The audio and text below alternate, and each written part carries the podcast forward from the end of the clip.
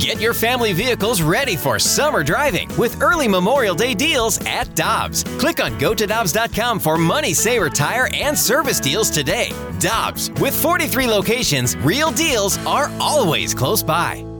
Another day is here, and you're ready for it. What to wear? Check. Breakfast, lunch, and dinner? Check. Planning for what's next and how to save for it? That's where Bank of America can help. For your financial to-dos, Bank of America has experts ready to help get you closer to your goals. Get started at one of our local financial centers or 24-7 in our mobile banking app. Find a location near you at bankofamerica.com slash talk to us. What would you like the power to do? Mobile banking requires downloading the app and is only available for select devices. Message and data rates may apply. Bank of America and a member FDIC. It's time for the Rutherford Report on 101 ESPN. Anything you folks want to know about the fascinating world of pro hockey? Here we go.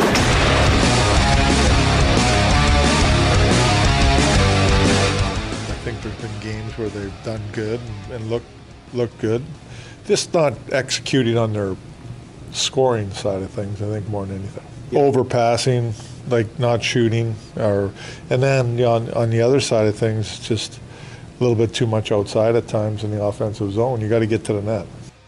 That's Chief Craig Berube. Jeremy Rutherford is with us on the Brown and Crouppen Celebrity Line. He's our Blues insider from The Athletic. And JR, I know you've heard this story about Ron Caron. I'll pass it along. My son, who's 28 now, the first sentence he ever learned, he ever learned, was shoot the puck because Ron Caron would sit in the press box with us and clear as day. I mean, he's only four or five people down. He would scream a lot, shoot the puck. Oh goodness, that's So, right. Yeah, Is is Doug Armstrong now? He's not in the same room as us, but is he? Is he saying shoot the puck to his team? He's uh, he is a few doors down, so I don't quite hear him. And uh, and uh, yeah, he wouldn't have the great uh, French Canadian accent as uh, Ron Caron would there. But you're right. But we could hear. Brandy in the press box, we could hear the fans yelling "shoot the puck" in the third period. right.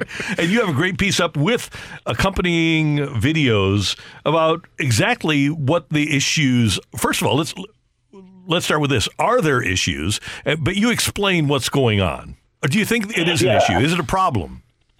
Yeah, I think so. Especially when you're talking about uh, 24 shots on goal and you're talking about five in the third period. Craig Berube said it uh, in one of his other comments after the game: is we didn't have that attack mentality in the third period. It's still a close game. It's still one nothing, and then two nothing, two one, and you only have five shots on goal in the third period. I had a lot of fun with this story. I worked on it all day yesterday, and what I did is I reached out to three former NHL players who have 600 plus goals combined 1200 plus points combined. They played 43 years in the league and i sent them i emailed them four or five clips of the blues in situations where they may or may not have shot the puck. And uh, I, I said to them what are the players thinking here? Now if they come back and they say hey i think what the player did here is fine great then we as fans can look at that and say, hey, an NHL player believes they should not have shot the puck there. But there were a couple instances where the Blues indeed should have shot the puck. It was really interesting to hear from these guys because they spoke of things like Ivan Barbashev, he's kind of telegraphing a pass to Ryan O'Reilly across the middle. Ryan Suter sees it. He's able to step up and break it up. There's another situation where Torrey Krug probably should have shot the puck. He turns and gives it back to Ryan O'Reilly. It gets broken up. There's so many nuances in the game going on that we don't know. But by and large, yes, there are situations definitely where they need to be shooting the puck a lot more. Hey Jr., you know I, I love doing this show, and, and one of the reasons I love doing the show is the text line. Uh, we get a lot of texts from from angry people all day long. So my question to you is, after you write an article, do you ever get a, a an angry fan tweeting you or texting you or or anyone? People don't know Jr. For those that don't know, Jr. You're about what 6'2", 6'3", 6'1", 6'2", uh, uh, nice, decent sized two. guy. So people don't just approach you. I'm sure. You're being nice. but texting you, I'm sure, uh, or emailing you. uh, Do you ever have any of those uh, people reaching out in that manner? And by the way, there's not a nicer person on earth than Jeremy Rutherford. mean, you should just a never be mean to person. him. Yeah. Let- let's let's put it this way. So when I was at the Post Dispatch for you know 20 years and covering the team for 15, you know it had to be like an email, right? If they'd get upset about something, they'd they'd send an email. Now with Twitter, it just happens three seconds after the play happens. so it, as soon as the Blues don't shoot a puck, the Twitter lights up with what are they doing? That guy needs to go. This guy, so on and so forth. So yes, uh, the answer to your question. Right away, it's immediate. You hear from the fans on that. JR, what about and you were specific to the game against Dallas. What about Robert Thomas returning to the lineup? We all wish that he would pat or shoot more, but will his return tonight, as opposed to uh, the game against Dallas, will that enhance the Blues' offense in terms of getting shots on goal? Will Will he be able to set more guys up?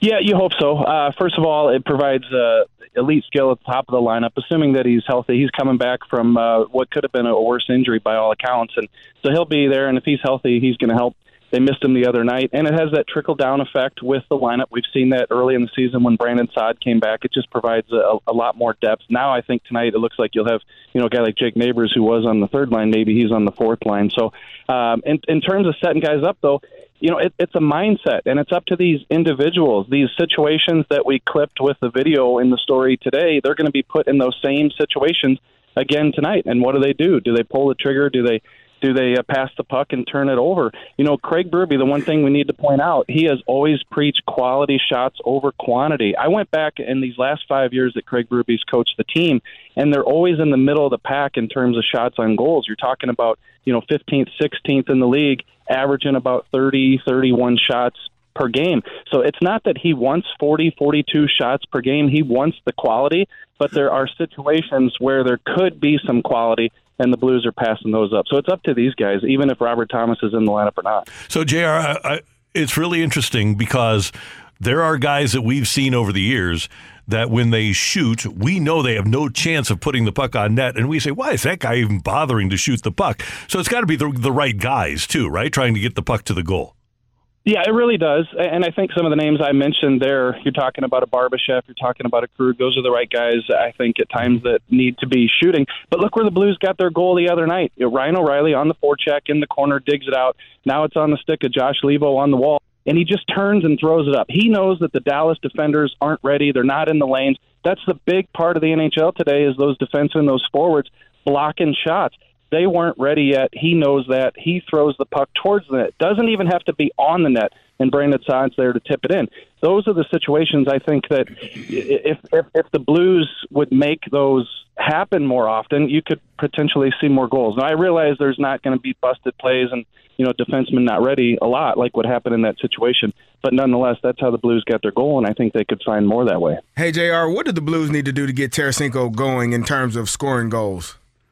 Yeah, it's a good question. Yeah, he went through that uh, slide. I think not just the nine game scoring drought, but just two goals in the 17 games. But uh, he's come up big here lately with a couple, the one in Florida. Also, drawn penalties. You know, I think if uh, he had the three drawn penalties in that game, and you know, if the power plays converting, you're probably giving Tarasenko more credit there. But bottom line, you know, you can talk about all that stuff, and you know, he's got to score you 30, 35 goals, and you know, he's nowhere close to, to doing that. So, you know, it's going to help with getting Thomas back, you know, we'll see who's on whose line. Thomas and Kyrou have had set so much uh, chemistry together.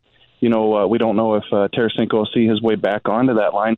I just go to this, Kerry. You know that line, and I know you guys came back from the break with that sound talking about uh, uh, Thomas and a Tarasenko and a Buchnevich. They just haven't had the chemistry that they had uh, last year. So I think probably Vladdy is looking at that situation, wishing they were clicking and going. And and if not, he's got to find a line mate to connect with and, and score goals, and he's not doing it right now. Could you see a line with Tarasenko, um, Thomas, and and Kyrou? Would that make sense? Uh, yeah, it makes sense, but I think probably not. Only you know they've really seem to think that uh, Kyrou uh, plays his best hockey on the right side. So in that scenario, you'd be talking about Kyrou on the left, which you know nothing wrong with it. You can mix and match all you want. I'm sure at some point we could uh, see that, um, but right now uh, I, I don't see that happening. Finally, Jr. The Blues right now, if the playoffs started, would be out of a playoff spot. Of their 15 games in December, right now, 14 of them would be against teams that are either in a playoff spot or within one point of a playoff spot. And we're all well aware of what happened after Christmas and New Year's in 2019. But do you look at December as kind of a make or break month for the Blues to figure out what they're going to be? Yeah, isn't it funny? We always, from now to the end of time, have to put that 2019 disclaimer on there, yep, right? Yep, right. to say that anything could happen. But I, I do, you know, I feel like Doug Armstrong, he has a really good handle and feel on what this team is right now, and he probably knows what he needs to do and will act upon it, you know, when the, uh, the timing is right in terms of when other teams are making deals. Uh, you know, whether that's closer to the trade deadline in February, March, you know, potentially.